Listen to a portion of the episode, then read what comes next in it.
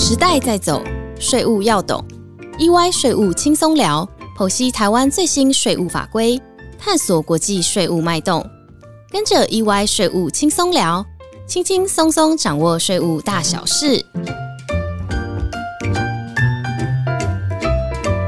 嗨，大家好，欢迎来到 EY 税务轻松聊，我是安永联合会计师事务所税务科技服务的资深副总经理詹大伟 David。嗨，大家好，我是国际级并购重组税务咨询服务的资深经理钟正东李勇，很开心能来到意外税务轻松聊。那，今天我跟李勇要跟大家一起来聊聊金融业申请国外税额抵减常遇到的议题，以及安永如何利用区块链技术协助解决这些痛点。那李勇，去年十一月底，台湾跟韩国新签署了租税协定。那我想，投资韩国的台商应该就因为这样可以减轻不少的扣缴税负。那李勇你自己也负责金融业客户，那应该也会常遇到这种跨境投资。那这种投资产生的，不管是股利啊或利息等所得，会为台湾需要扣缴的情形。如果是在我们把它分成说，一般在没有租税协定下的申请，跟有租税协定下的申请国外税额抵减的时候，有没有常见的一些困难点，可以先跟我们的听众分享？当然，哦，这边也刚好帮一个金融业者申请他韩国的一个税额的缴纳证明。那一般来说呢，申请这种国外的税额抵减，以及是像那种租税协定，去降低它的整个海外的税额负担的时候，呃，相关的一些问题，例如像是第一个，你准备的文件要非常多。那例如说，你税务机关要出具一个相关的居者证明，跟你缴纳税款凭证的时候，是有一些扣缴凭单，或是所得的一些受益人证明及相关的证明文件等等。那如果以平常常投资的一个股利所得为例好了。那你就要准备一些像是你持有股权的一些证明，还有你股利发放时的时候一个计算表及发放的通知单。那更不用提说这些文件啊，有时候你拿到国外去使用，那相关的一些呃文件的验证都是必要的。哦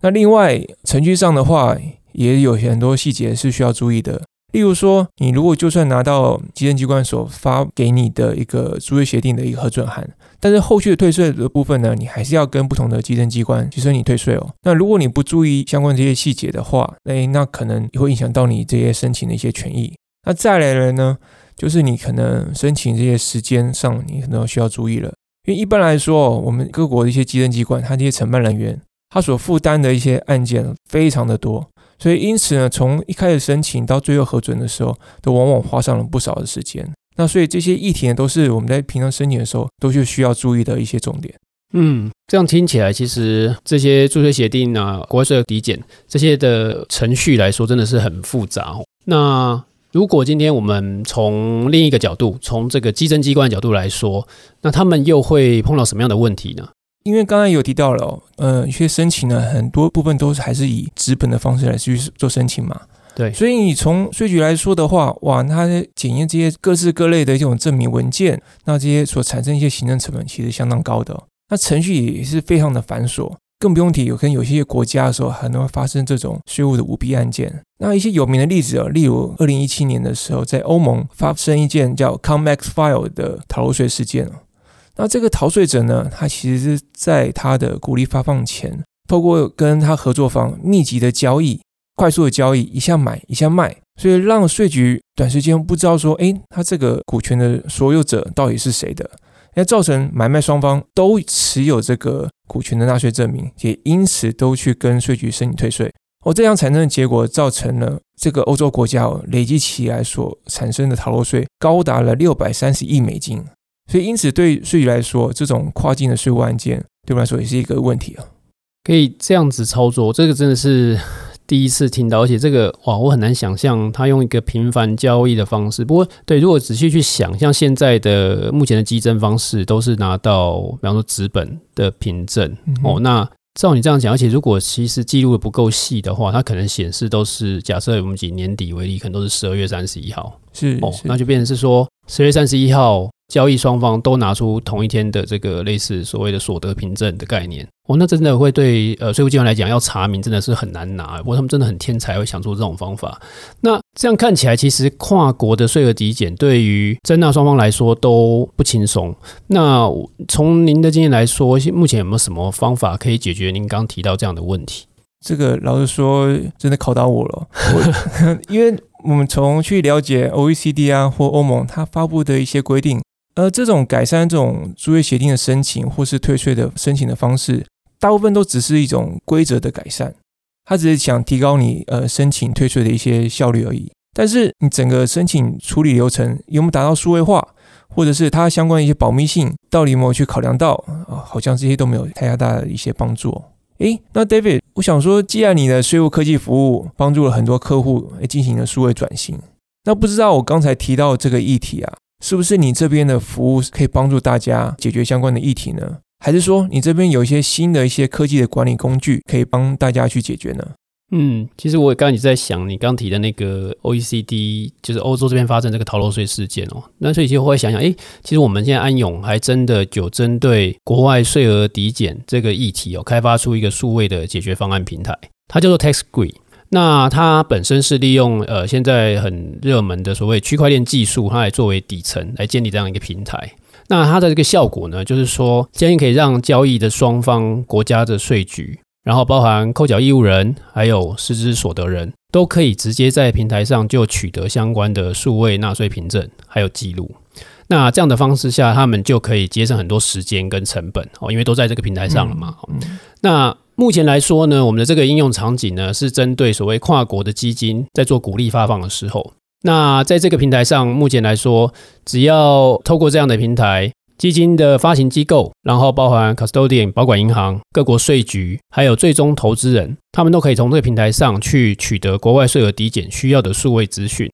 你这样的平台这种解决方案真的是听起来真的超酷的，从来没有听过这样子的的方式可以去解决。那当然，可是呃有还有一些问题可能想跟你理清一下哦。嗯，没问题。例如说，呃，刚才也提到了。我们这种平台的设计哦，可能对于呃相关资讯的保密性是非常重要的。像是我一些可能台商客户，他们不希望说他们一些隐秘的资讯啊，例如说他的 tax ID、呃身份证字号被外面第三方知道。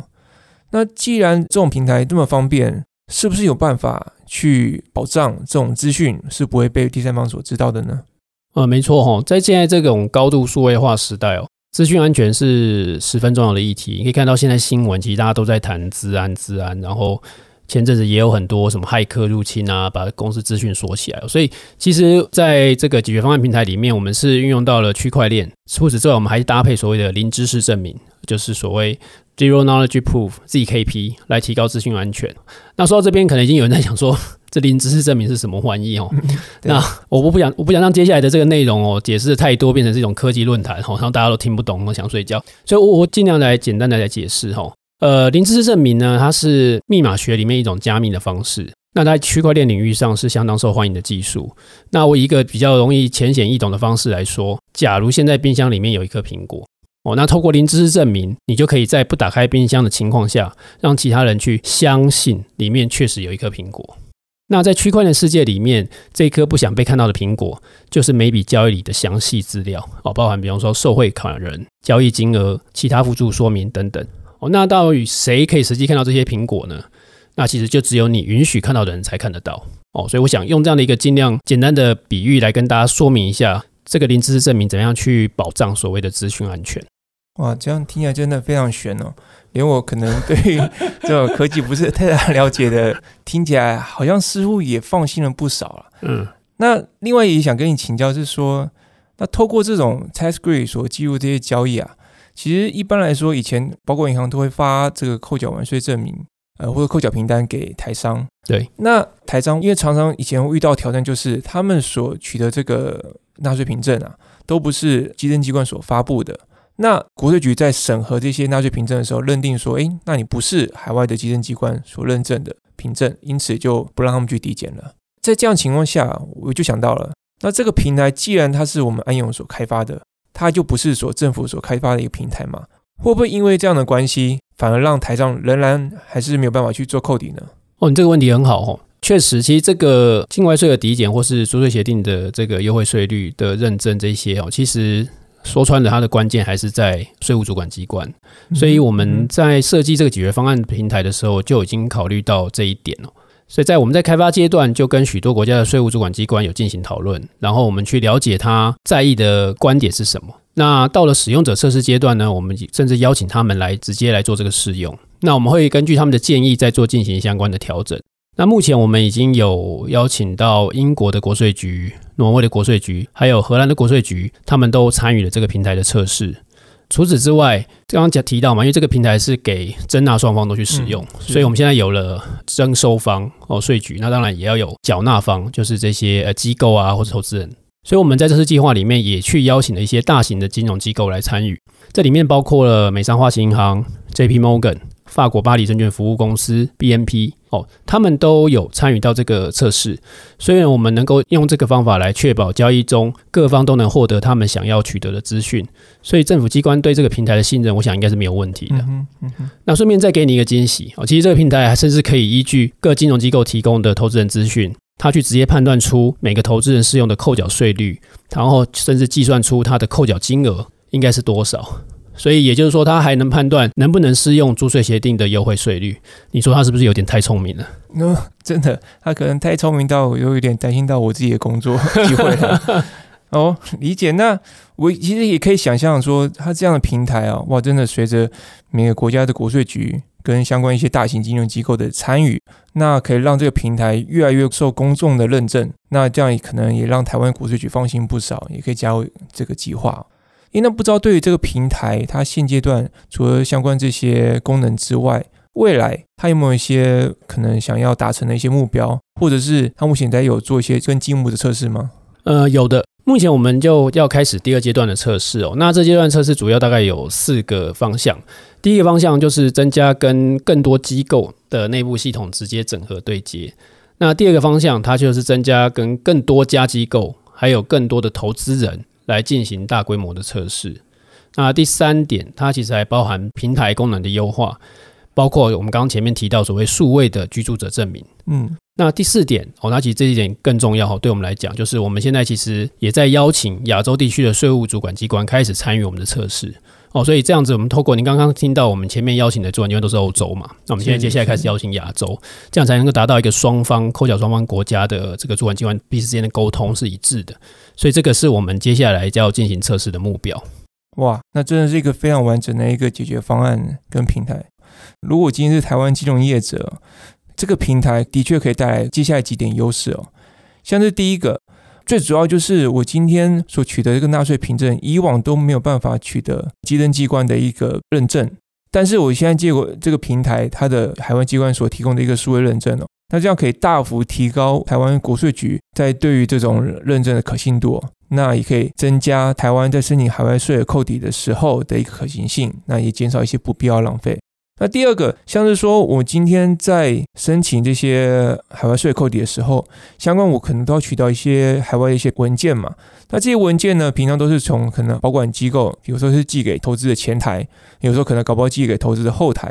那相关投资的前台后台有时候都不知道到底是谁取的这些文件，就搞得那一些内部资讯的一些整合，花上非常多的时间。所以可以想象，可以透过这个平台建立哦，那它有一些这种资讯整合的一些功能，可以大幅减少这些不必要的时间哦。那此外，除了这些资讯整合或者一些海外稽征机关的数位认证，那我可以想象说，因为我们既然在申报海外税额扣抵的时候，我们要报的是海外来源收入跟它相关的一些可扣抵税额的一些纳税证明。那借由这个资讯的完备性哦，可以大幅的增加我们在申报应所税的时候的这个完整性。嗯，对，你说的很好。其实你刚提的这几点，确实都是我想平台除了一般管理上而言，我觉得更进一步可以带给。呃，我们台湾的业者的一个帮助哦。那我觉得其实这个更重要一点，我就再加一点一补充，就是说，其实，在平台的推动之后，我甚至开始在想是说，因为我们了解目前台湾的金融业，其实很多一些在绩效管理上，我们看到很多的指标，可能都还是看所谓的税前的管理哦。但是，就像我们今天在谈这个议题，其实真正认真去看，你会发现这些境外的扣缴税额，其实金额都不小。所以今天回过来，如果今天这些税额你能够有效的管理，你都能够完全的用掉或者申请到退税，那你在不管是从报表上的反应哦，那甚至是说实际金流的影响，我觉得其实都会有一个很大的帮助。也就是说，其实在这个平台下，我甚至觉得，或许目前来说，更多的呃，我们目前的听众或许可以开始思考说，我们在做绩效管理上，是不是开始要慢慢去推动所谓的税后数字的管理，而不单单只是税前数字的管理？我想这个会。呃，对于整个我们包含台湾这个金融业，怎么样能够在加强它的竞争性，然后往外走，这个是有很大的帮助。好，今天就是很高兴能够呃邀请利用来我们谈一下境外税的抵减，然后跟这个我们这边的所谓的区块链方案的一个应用哦。那我们其实安永一直会是继续去推动许多科技方案在税务管理上的应用。我相信不久将来我们还会有更多的分享可以给大家。那今天就先到这边。如果各位想要了解更多税务管理的一些知识或者一些工具，那欢迎大家再与安永联系。EY 税务轻松聊，我们下礼拜一见。好，大家拜拜，拜拜。